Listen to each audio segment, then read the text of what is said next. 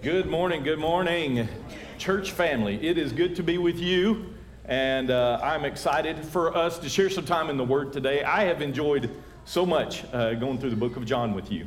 Uh, I know we've been doing this for a while, but I like it, and so we're going to do it a little while longer. Uh, so I'm excited for us to continue to do that today, and I'm excited to share that with you.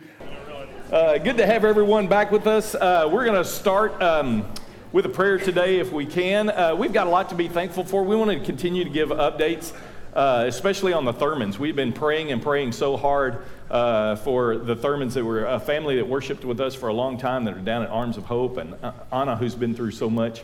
And uh, the latest that I've heard is, you know, she's been out of I C U. She's been holding the baby. She's been able to feed the baby. We were really excited about that. And their their prayer and their hope right now is that she would get to go home maybe this week. So we're going to be praying for that. Yeah, our God is good. So if we can, uh, let's pray together. Heavenly Father, we thank you so much for your faithfulness. We thank you for your love. We thank you that we can stand in Christ alone, that we don't have to stand on any other shaky ground, that there is nothing else that is a firm foundation for us. Uh, we stand on uh, who Jesus is and what he did, and that he's our Lord, and that we're his children, and that we belong to him, and that we're his disciples. And so our, our future is secure, our present is secure, and our past has been taken care of. And so, Lord, we thank you so much for that. We thank you for the way that you have worked in the lives of the Thurman family. Lord, we uh, we pray that you'll continue to heal Anna, let her get stronger and stronger. Uh, we pray that she will be able to go home this week. She'll be able to uh, be back in her home with her children and her family. We pray for uh, that you would continue to give energy to Justin uh, as he uh, does what he can to try and serve his wife and his children during this time. And, Lord, we... Uh, We thank you so much for your faithfulness. We thank you for your power. Uh, we thank you for hearing our prayers. Lord, we also ask if you would be with uh, First Presbyterian Church this morning as Pastor Hernandez Garcia has his first Sunday to preach there at uh, First Presbyterian Church here in town. Lord, we ask that you would use him powerfully, uh, that you would use him to preach the gospel in powerful ways, and that uh, through his words and the Holy Spirit's power that people would come to know who you are, that those who don't know you and need to be redeemed would be redeemed, that those uh, who are lost and wondering what their life means and who they are would come to find themselves in Christ Jesus through their work. Be with that church. Let their uh, worship this morning and the words that are said be something that is pleasing to you. And Lord, we ask the same of us. Uh, I ask that you would uh, give me the gift of preaching this morning, that you would guide my words in such a way uh, where people are able to see you clearly. And Lord, uh, for Uh, all of the weaknesses that I have, Lord, I ask for your Holy Spirit to make up the difference and uh, pierce hearts with your word. And it's in Jesus' name we pray. Amen. Well, it is good to be with you. We're going to be in John thirteen today, and here in a minute uh, we'll be reading. So if you have your Bibles or you have your journals or you have your Bible uh, technology device, whatever it is, uh, we're going to be in John thirteen. Uh, we're going to be in a familiar setting. It's the Last Supper. Uh, it is the meal that is had right before the big event. Uh, and I want to tell you, that's been on my mind a lot lately, is this last meal before the big event happens, because Melissa and I are actually heading out today, right after church. We're going to get in a car, and we're going to drive to Colorado, and we're going to uh, get ready to uh, give my daughter away in marriage. And so, yeah, we're excited about that. Well, thank you. I'm kind of excited about that. It's kind of, kind of, you know, she's... Got, we got her walking me down. I've got, I'm walking her down the aisle. I'm doing the ceremony. I got to dance with her. I'm going to be dehydrated. I have a feeling this is going to be really hard for me. But, but you know, I get to thinking about that. We had this that rehearsal dinner. You know, the idea of a rehearsal dinner. That's that last dinner before the big event. It's that time where we get together and we remember. And we don't just remember. We look backwards and we look forward. And it's that opportunity to maybe say those last things before everything changes. Right? I started thinking about that and going, you know, I'll have that meal, and that'll be the last meal that I'll have with my daughter before she's a wife, before everything changes for her, before she gets this new identity, before she becomes uh, this person now that's in this relationship that's completely different. And it's important because as a father, you want to be there and you want to go, man, I hope I've said all the things that matter. I, I hope I've told her uh, all of the things that she needs to know. I hope I've shown her how much she's loved. I hope I've shown her what uh, and it, how important it is that she's my daughter, right?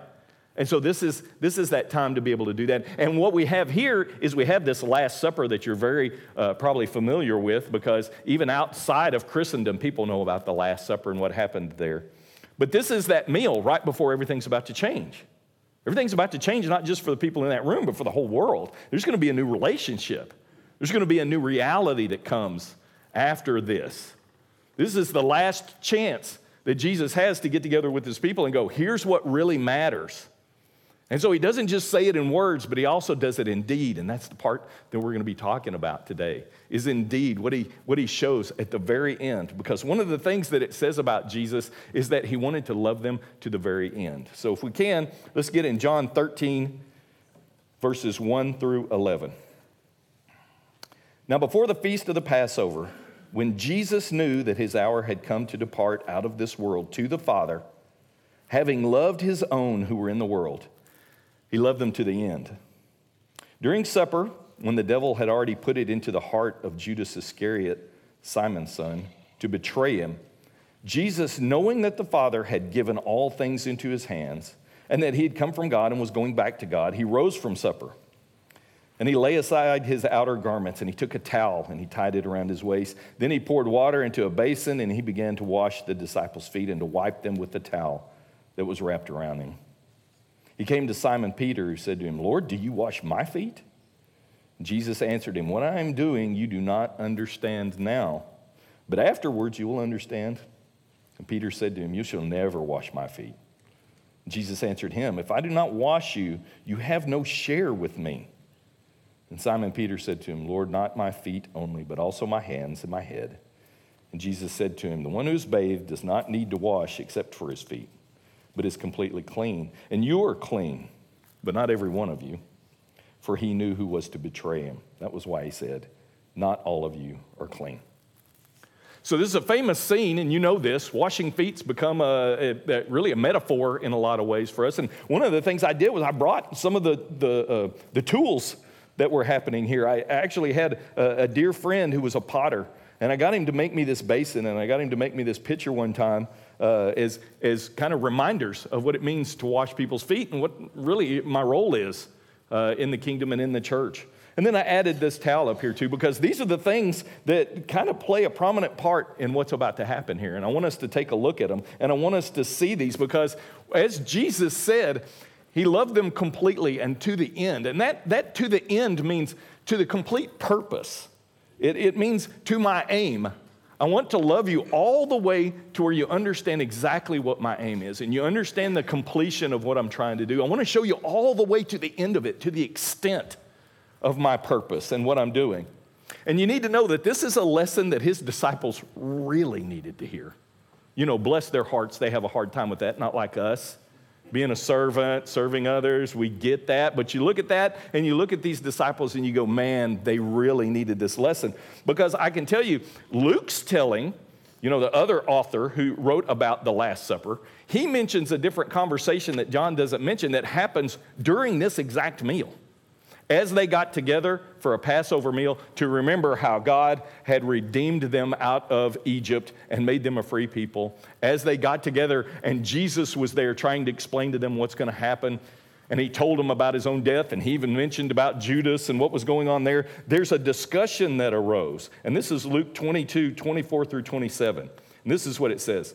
A dispute also arose, this is in the same dinner, among them as to which of them was considered to be the greatest.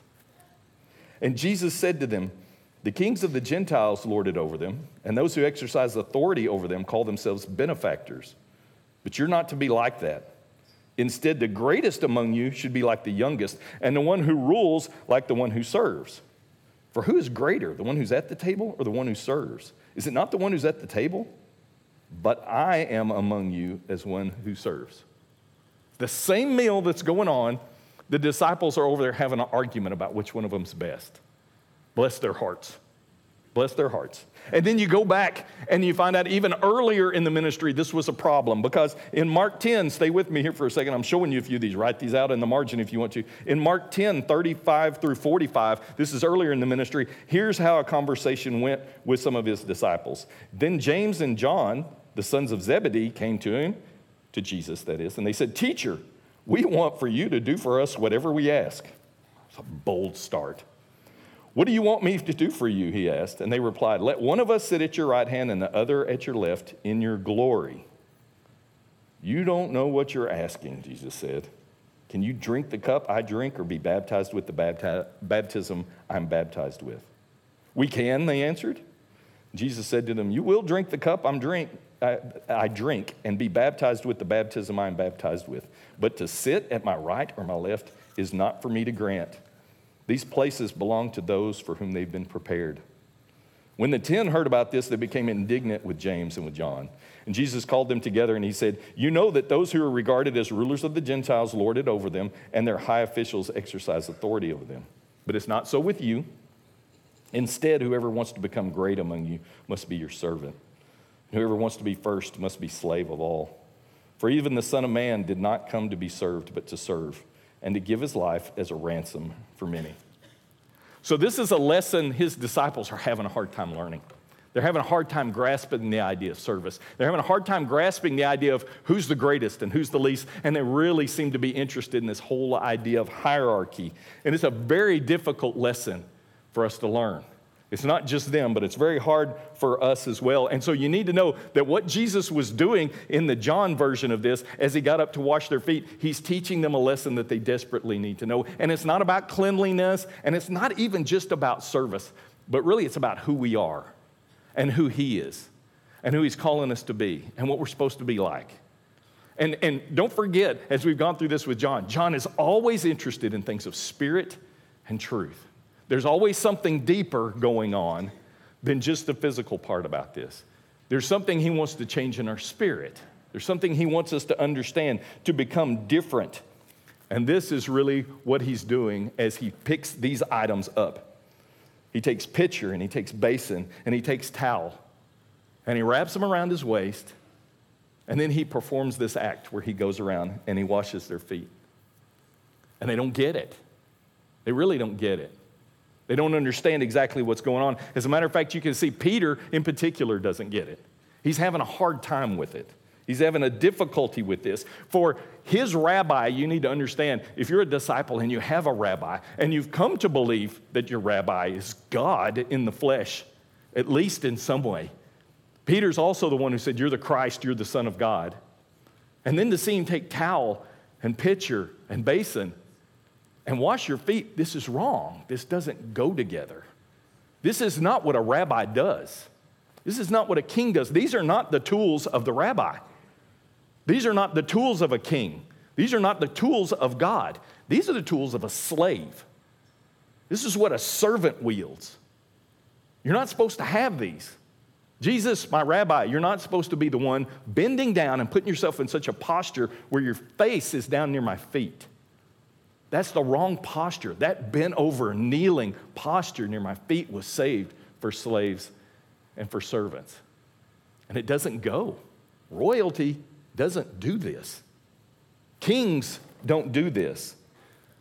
These should not be the tools that you have. As a matter of fact, as a king, you should have robe and crown. And, and even the way they're thinking about it, maybe sword. That's what you should have. Robe, crown, sword, not towel, pitcher and basin. This doesn't make any sense. This doesn't work for us, for you to sink that low. This is not in the nature of a king. This is not in the nature of a rabbi. This is not in the nature of gods that we know to humble themselves in this way. And this is not the posture of a king. And that's really the issue here. And that's one of the reasons that I titled this Position versus Posture. See, what he's looking at is going, your posture doesn't make sense with your position. See, Jesus, you have a position, and your position is king, and your position is rabbi. Your position is holy one, but you're taking a posture of servant and slave, and that doesn't go together. We have a hard time with that. See, position is your place in this world, right? It's kind of who you are, right? So, like, one of the things that I could do position-wise is I could say, I, I'm father. That's one of the things that I am. I'm, I'm husband. I'm son.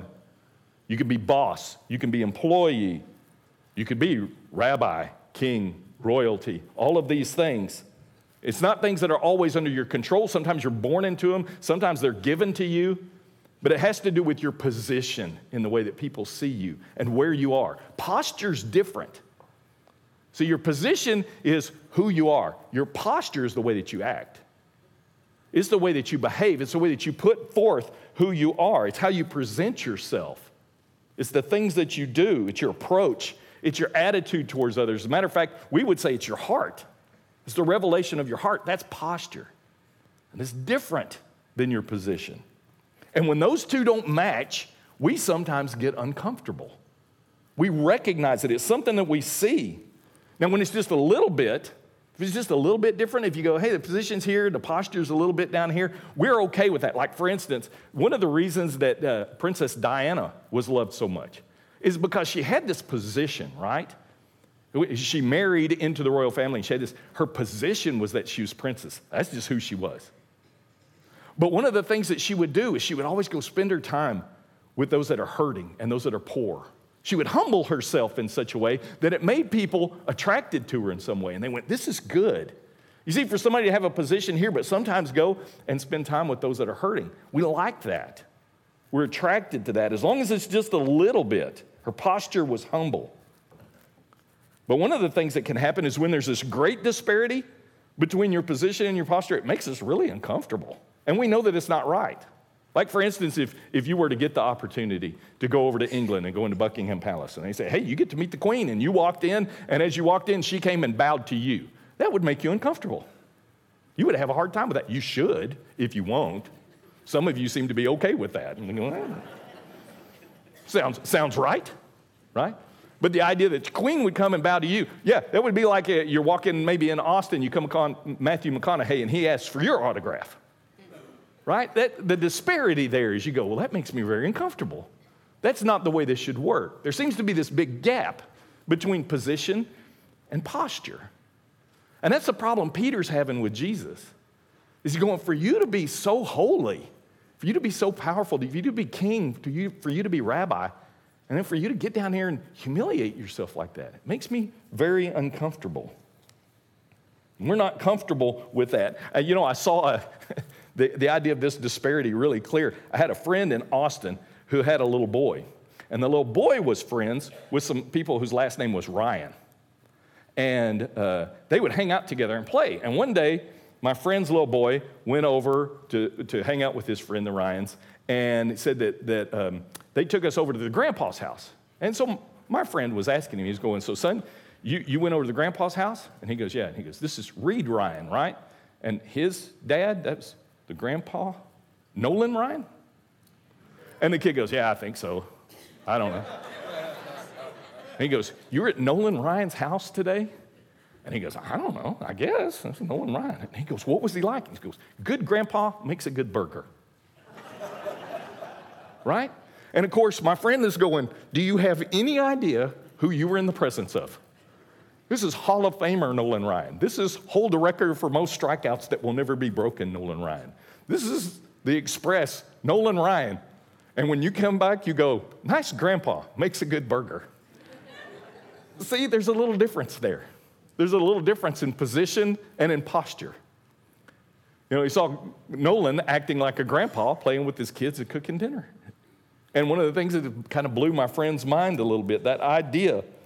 Because we get uncomfortable when we get put in a posture or someone gets put in a posture that's beneath their position. Now, I want to stop for a second. I want to tell you about something. This is not about being forced into a posture of servanthood. That's different.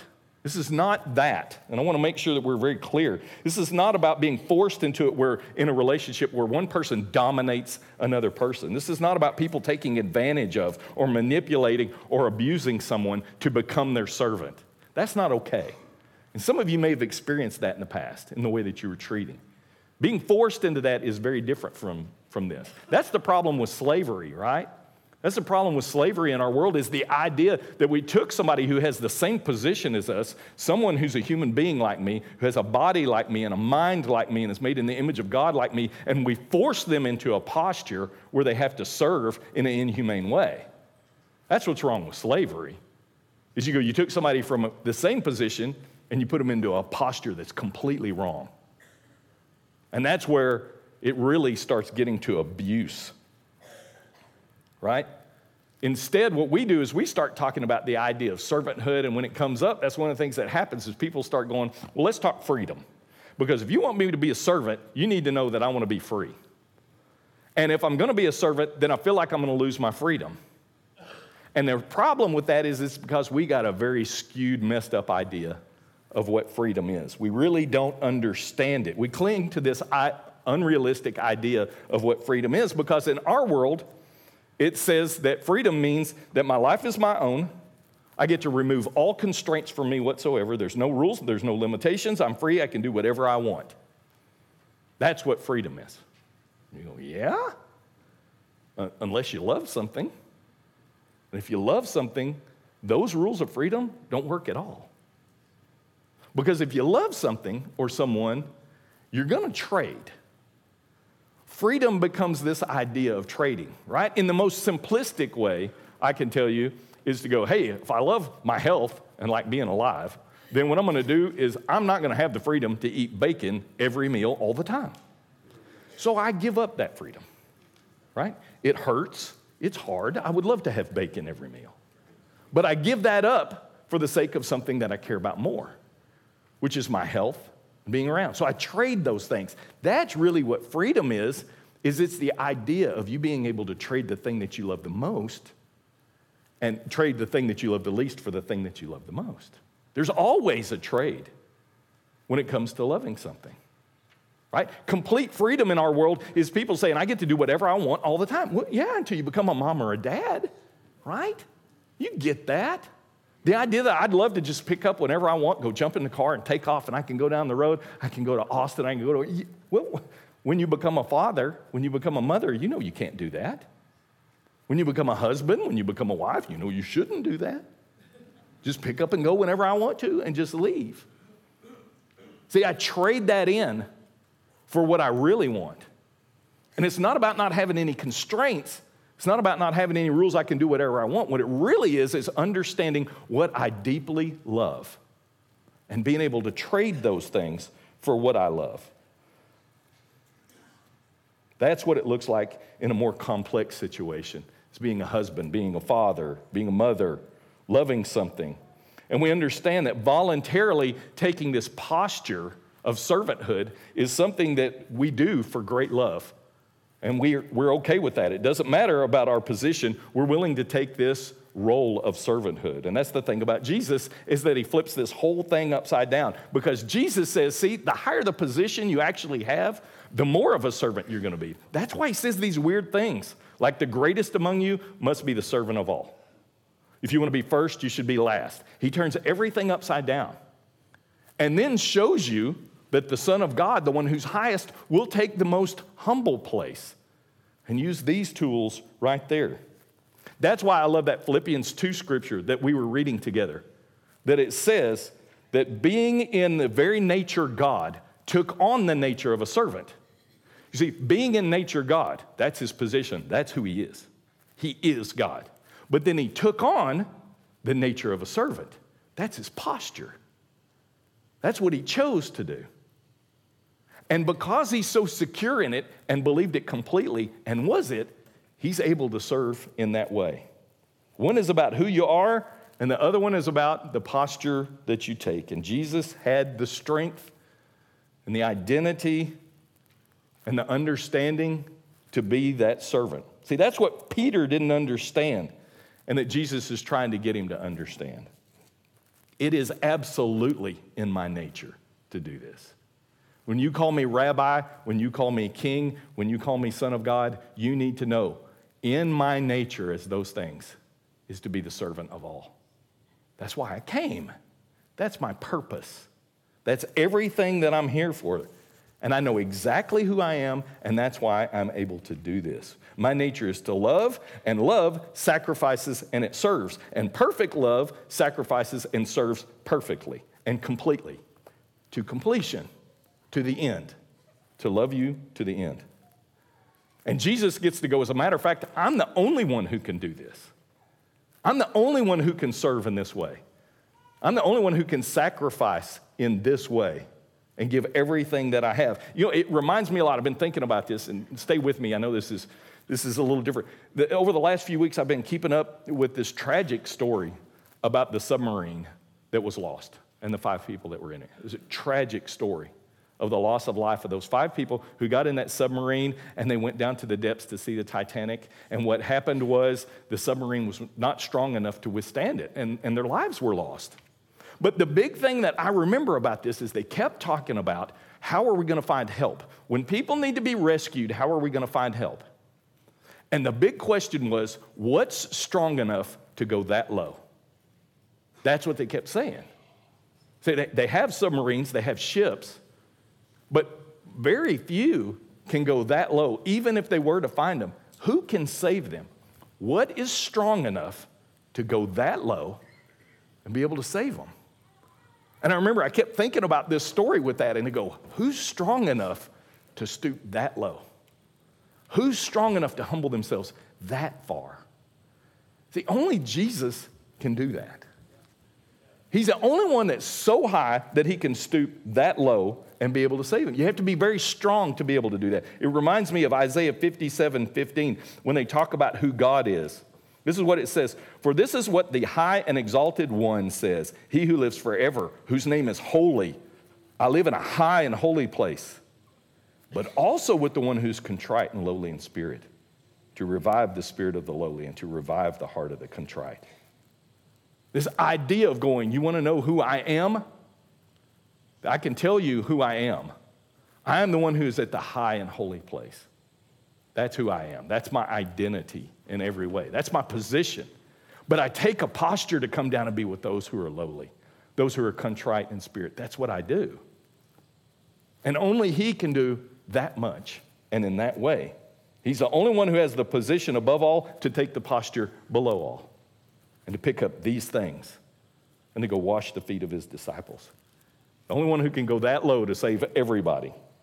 And the interesting thing is with that, you think this, this wasn't about freedom. Jesus was completely free in every way. You think he didn't want to do this, or he was being forced to do this? He was honored to do this. These became the tools of strength in our Savior when he went, I am happy, honored to wrap the towel around my waist, to get on my knees, to pour water into this basin, and to wash your feet. They become the symbol of Jesus' strength. And they can for us too. Because that's the thing, is Jesus doesn't just do this to say, this is who I am. He does it, and then he gives it to us. And he goes, this is who you are. This is going to be in your nature now. This is going to be who you're going to become. You're going to do these things. Jesus doesn't do this and say, I'm going to do this for you, now you do it for me. He said, I'm going to do this for you, now you go do it for each other. This is what John thirteen, a little later in the chapter, twelve through seventeen says, when he had washed their feet and put on his outer garments and resumed his place, he said to them, now do you understand what I've done to you? You call me teacher and Lord, position, and you're right, for so I am. If I then, your Lord and teacher, have washed your feet, posture, you also ought to wash one another's feet. There's your assignment. For I have given you an example that you also should do as I have done to you.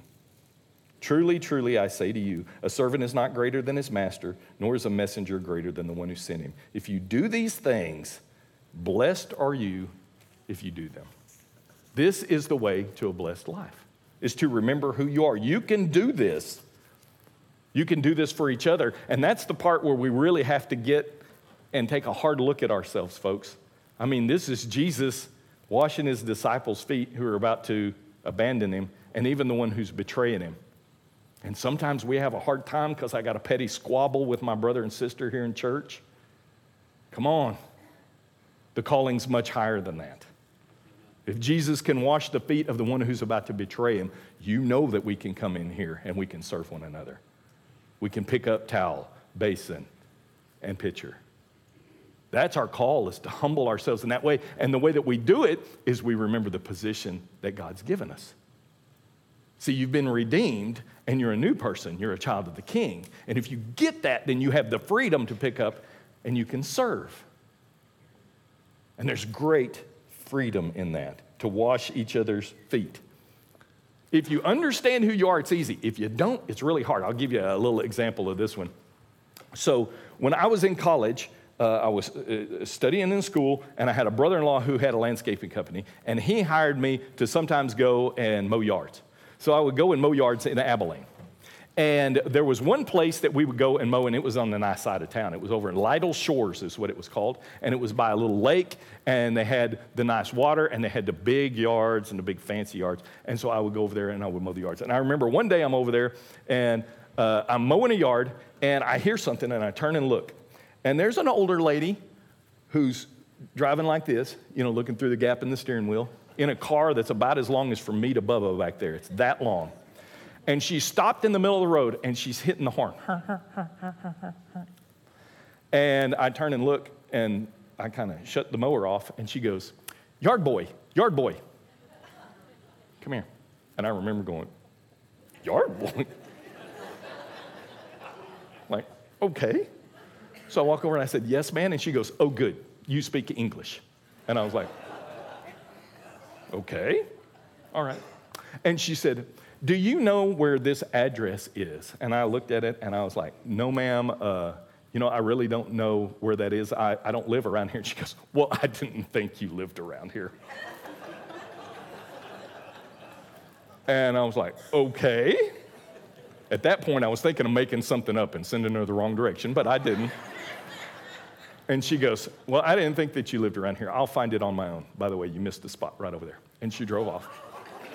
So I remember being there and thinking, yard boy. I was offended, right? I was offended. The fact was, I was a yard boy. That's exactly what I was. As a matter of fact, I was less than a yard boy because the guy I worked for was a yard boy, and I was just a temporary yard boy doing this. And being a yard boy is great. As a matter of fact, it helped me get through school. But for some reason, I had a problem with the fact that she put me in this position beneath her to serve her in this way. And then I believed it. And the reason it bothered me was because I believed it. I'll give you another one. This is when I learned a little bit more. I'd been in ministry for a few years, and I'd had a day where it was particularly hard. Um, a lot of complaints. Some people going, "You're not doing this right," or "You're not doing this right." And this, it, it was hard. It was just a hard day. And I remember I went to a man that was older than me who's kind of a mentor who'd been in ministry for a long time. And I go, "Man, I feel like I'm not appreciated, and I feel like they don't get what I'm doing, and I feel like I put in all this work and they don't do this." And I'll never forget the words that he said in such great kindness and love. And he goes, "Brother, it sounds like you signed up to be a servant and are now are upset because people are treating you that way." And I went, oh, ouch. And I want you to know he didn't say that in such a way to say, "Hey, buck up and just take it." Because frankly, if he had said that, I would have grown into resentment, right? The idea of going, "Just take it." And, and you need to know, this is not an excuse to treat, treat ministers in a poor servant way, okay? I'm not saying that. Didn't say that this helped me grow, and if you want to help me grow, just treat me. No, I'm not saying that. What I am saying, though, is he helped me frame things in such a way to go, "You signed up to follow Jesus. This is the guy you want to serve.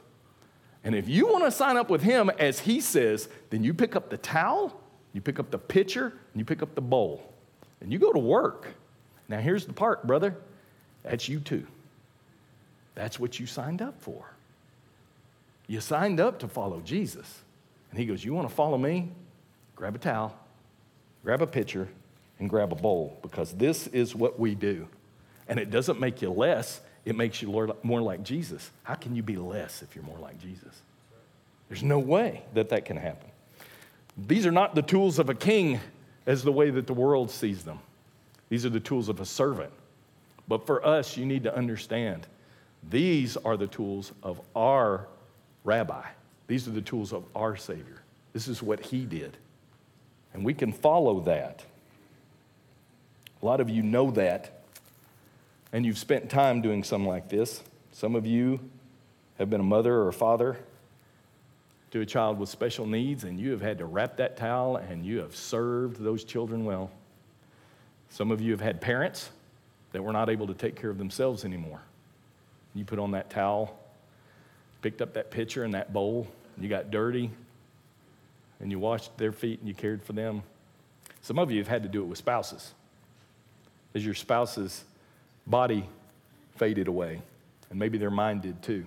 And you had to put yourself into the spot where you have to take care of one that you love. And you realize that that great love is what made it not only okay, it made it fine to put on this towel and pick up this pitcher and to pick up this bowl. It was an honor, right? Yeah. I know some of you know this exactly.